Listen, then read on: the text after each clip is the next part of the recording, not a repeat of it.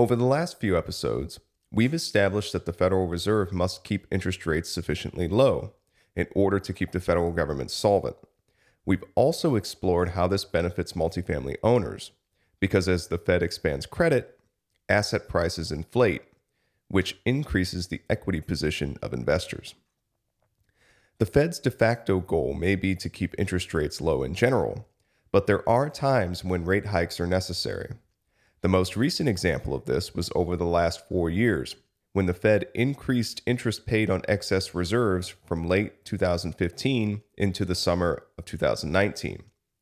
As we've previously discussed, the interest paid on these excess reserves effectively sets the federal funds rate, which is the overnight interbank lending rate that serves as a benchmark for all short term interest rates. Quantitative easing tapered in late 2014 and soon afterwards, banks started to deplete the excess reserves they had acquired since 2008. Therefore, in late 2015, the Fed gradually increased the interest rate paid on excess reserves to incentivize banks to keep more reserves at the Fed.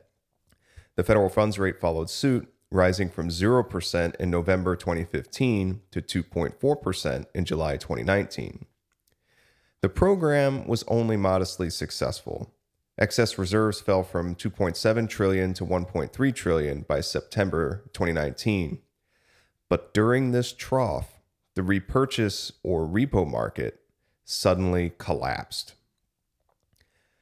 Banks are subject to liquidity requirements, and over the course of doing business, banks sometimes need a temporary injection of cash in order to meet these requirements. This cash can be found at other banks, who momentarily might have some to spare.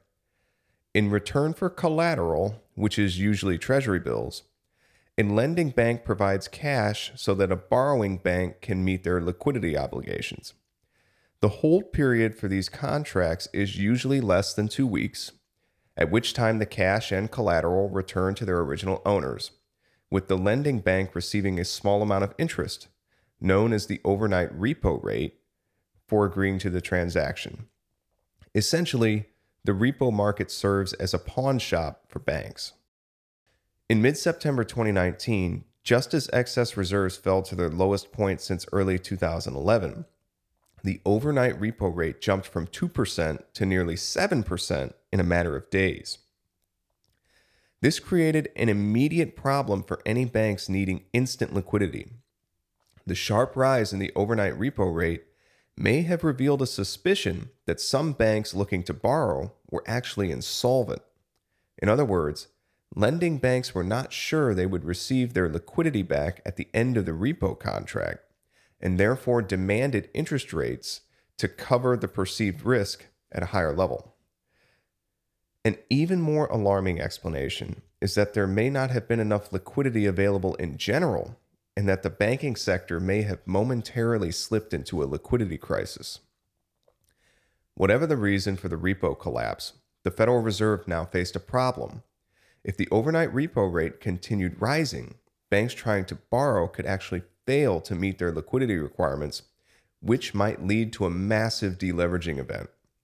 An overnight bank failure reminiscent of Lehman Brothers in 2008 was not out of the question. To prevent this, the Fed injected new liquidity directly into the repo market, trading cash for collateral directly with the banks. This forced the repo rate down to 0% almost instantly before it stabilized back at 2%. Immediately following the repo market crisis, the Fed began buying treasury bills again and expanding its balance sheet for the first time in four years. Quantitative easing had returned.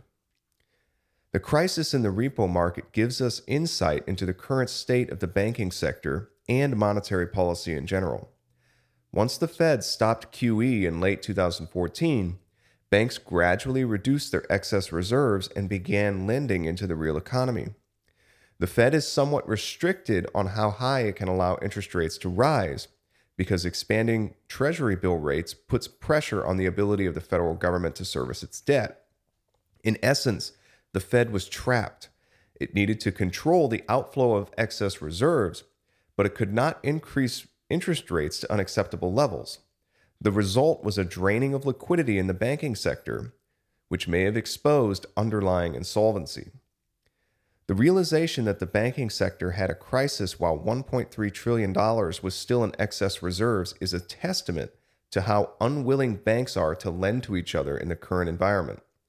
While it is difficult to say for sure, the health of the banking system now seems entirely dependent on quantitative easing and the perpetual expansion of the monetary base.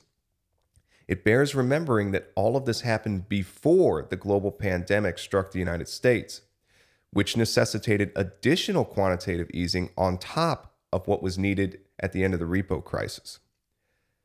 We've established in previous episodes how quantitative easing is a benefit to multifamily owners because more credit chasing a relatively fixed number of assets drives up the nominal valuation of those assets. Furthermore, credit expansion, interest rate suppression, and inflation all reduce the real cost of servicing debt, making assets purchased with debt, like multifamily properties, particularly compelling in the current monetary environment. The Federal Reserve engaged in a four year hiatus from quantitative easing between 2015 and 2019. The result was an implosion of the overnight repo market and the exposure of systemic issues within the banking sector. Combined with the enormous fiscal burdens the United States will face in the wake of the global pandemic, quantitative easing may be with us indefinitely. Owners of real assets, especially those financed with debt, will likely thrive over the long term.